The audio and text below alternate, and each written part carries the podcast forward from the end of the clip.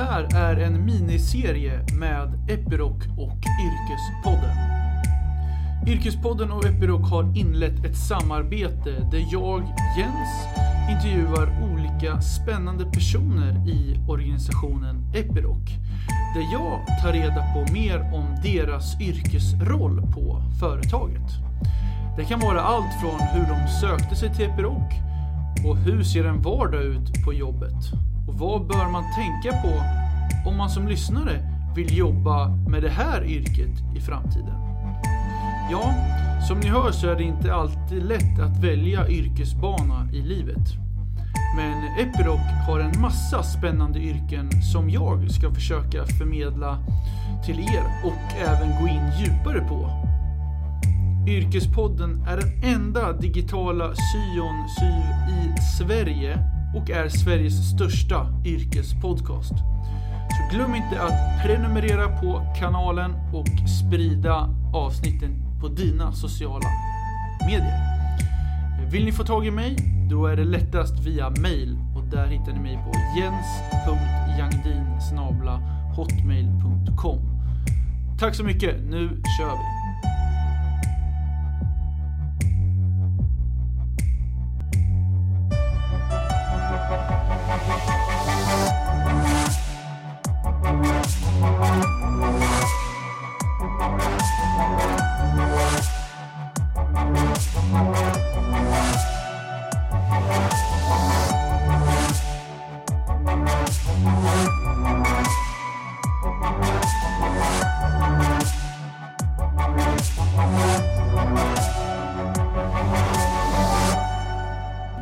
Då säger jag varmt välkommen till Yrkespodden Laura Helena. Ja, tack så mycket. Hur eh, är läget med dig idag? Ja, det är så gott det går. Skönt att höra. Eh, du jobbar ju idag som servicetekniker på Epiroc, men jag tänker att vi börjar lite med att du får berätta om dig själv. Vem är du? Jo, eh, jag är en... eh, Ja. Ehm, jag är en eh, dominikansk kvinna, eh, 36 år. Ehm, har bott i Sverige i 18 år, 19 snart. Ehm, och eh, ja, jag har gjort många olika grejer. Så Men ja, så är jag gift och har ett barn med 10 år. Ja, spännande. Hur kommer det sig att det blev eh, Sverige då, för din del?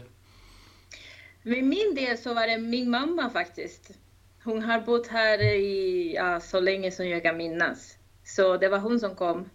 Och sen så fick jag följa efter. Okej, så hur gammal var du när du flyttade till Sverige då? Ja, den första vändan så var jag 11 år. Eh, men då det hände olika grejer så jag kunde inte riktigt stanna. Så efter det eh, då kom jag när jag var 18. Okej, okej. Och när du var 18 och kom in i Sverige, började du eh, på skola då direkt eller var det direkt ut på jobb? Ehm, nej, i faktiskt så när jag kom så var jag redan klar med gymnasium. Så jag fick bara komplettera lite med svenska och engelska och sådana och såna ämnen eh, först. Och sen, jag var inte helt klart på vad jag ville göra. Så eh, min pappa då, han, han sa okej, men det finns en utbildning som du kan göra, det är inom tryckeri. Och då fick jag lä läsa eh, tryckeri istället. Mhm, Från tryckeri till servicetekniker, ja. okej. Ja, lång väg emellan där. Men var, vart eh, gick du den här utbildningen? I vilken stad liksom bodde du? Eh, det är här i, i Stockholm. I Stockholm? Okej. Ja.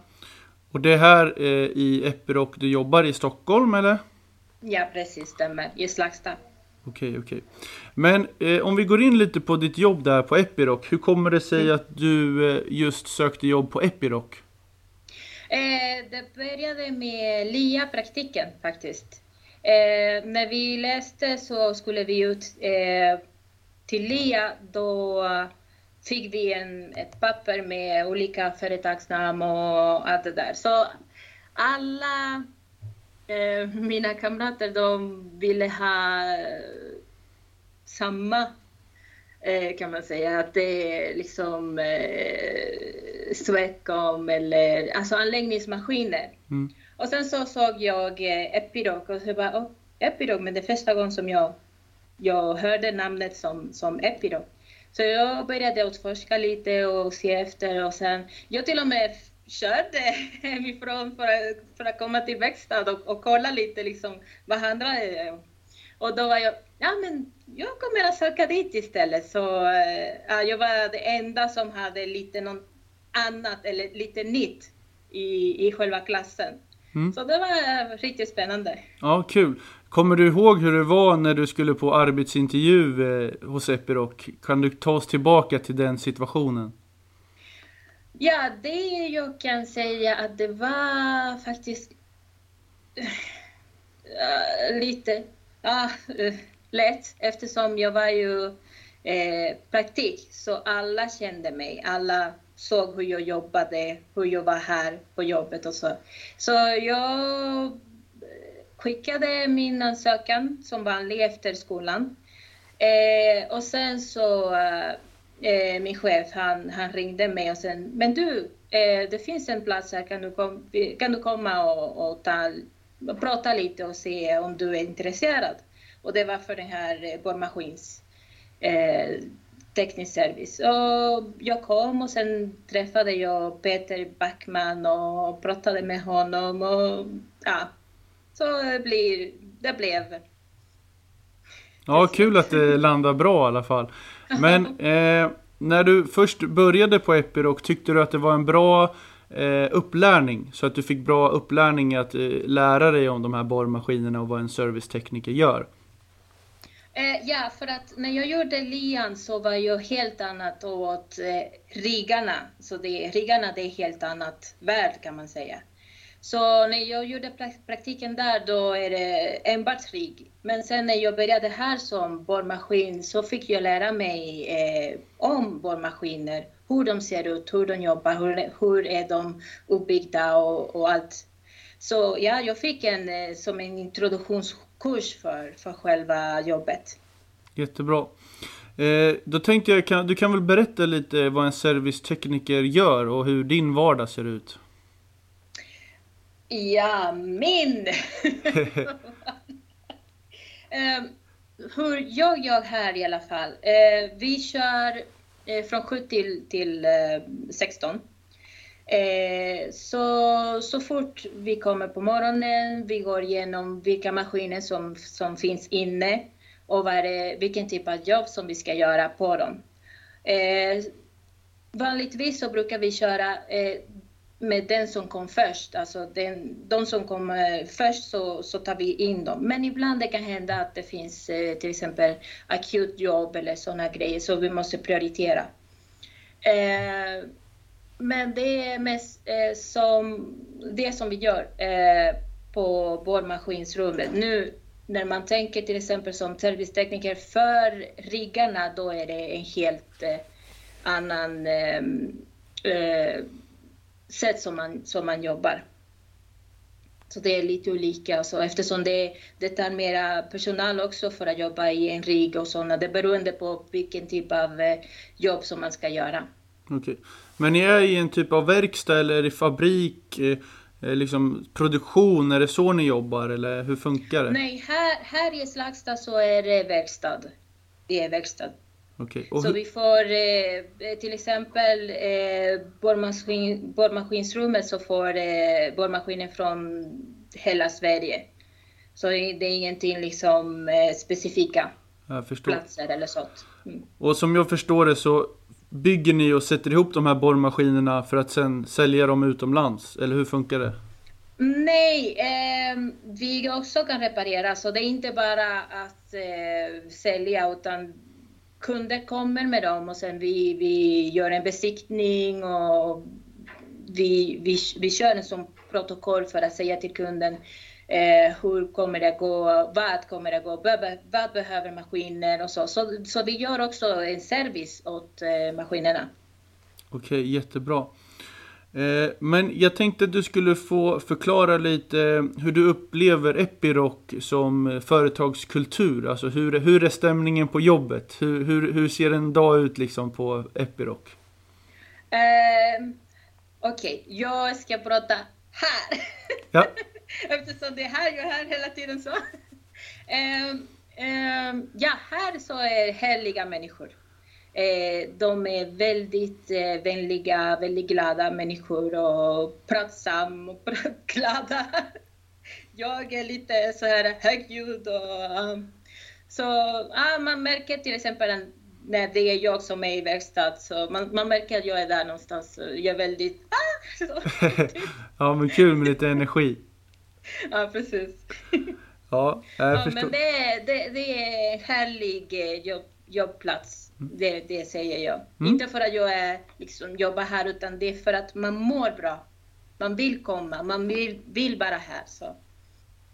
Jättebra. Eh, men om du får drömma lite då, och i din karriär, vad vill du uppnå i Epiroc? Eh, ja, jag kan känna att jag har inte så, man kan säga, inte så stora drömmar och så. Eh, just nu så eh, vill jag fokusera på att jag vill lära mig riktigt. Liksom. Jag vill ta in så mycket det går. Eh, så mycket från borrmaskiner som också riggar. Eh, just nu så, till exempel, just nu är det lite eh, så här liksom att det är borrmaskin så är det borrmaskinstekniker och sen det är rigg, då är det riggtekniker.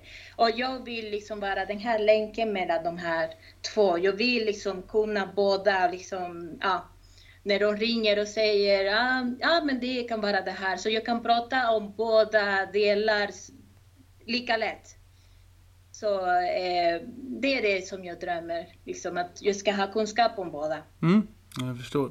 Och hur många år hade du jobbat idag som servicetekniker? Eh, då blir det jobb, jobb här i Epiroc så är det två år. Två. Om man räknar LIA så är det tre år. Mm. Och lite till.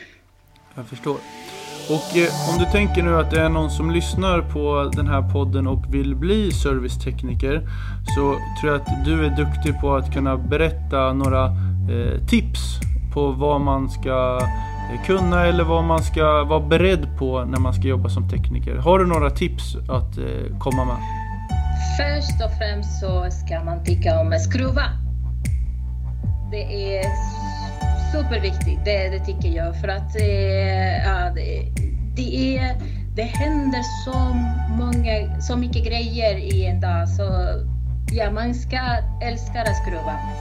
Eh, sen ska man också ha eh, såklart eh, kunskap om eh, eh, tekniker, alltså utbildning. Och sen eh, så ska man inte vara rädd att blitzmusik. För man blir det. Försöker inte, men man blir det. Så man ska inte vara rädd bara att eh, ha smutsiga händer och liksom hoppa i och göra jobbet. Mm. Äh, men superbra. Eh, det var eh, de frågorna jag hade till dig Laura. Så jag får tacka så mycket att du var med i Yrkespodden. Tack, tack så mycket för din tid.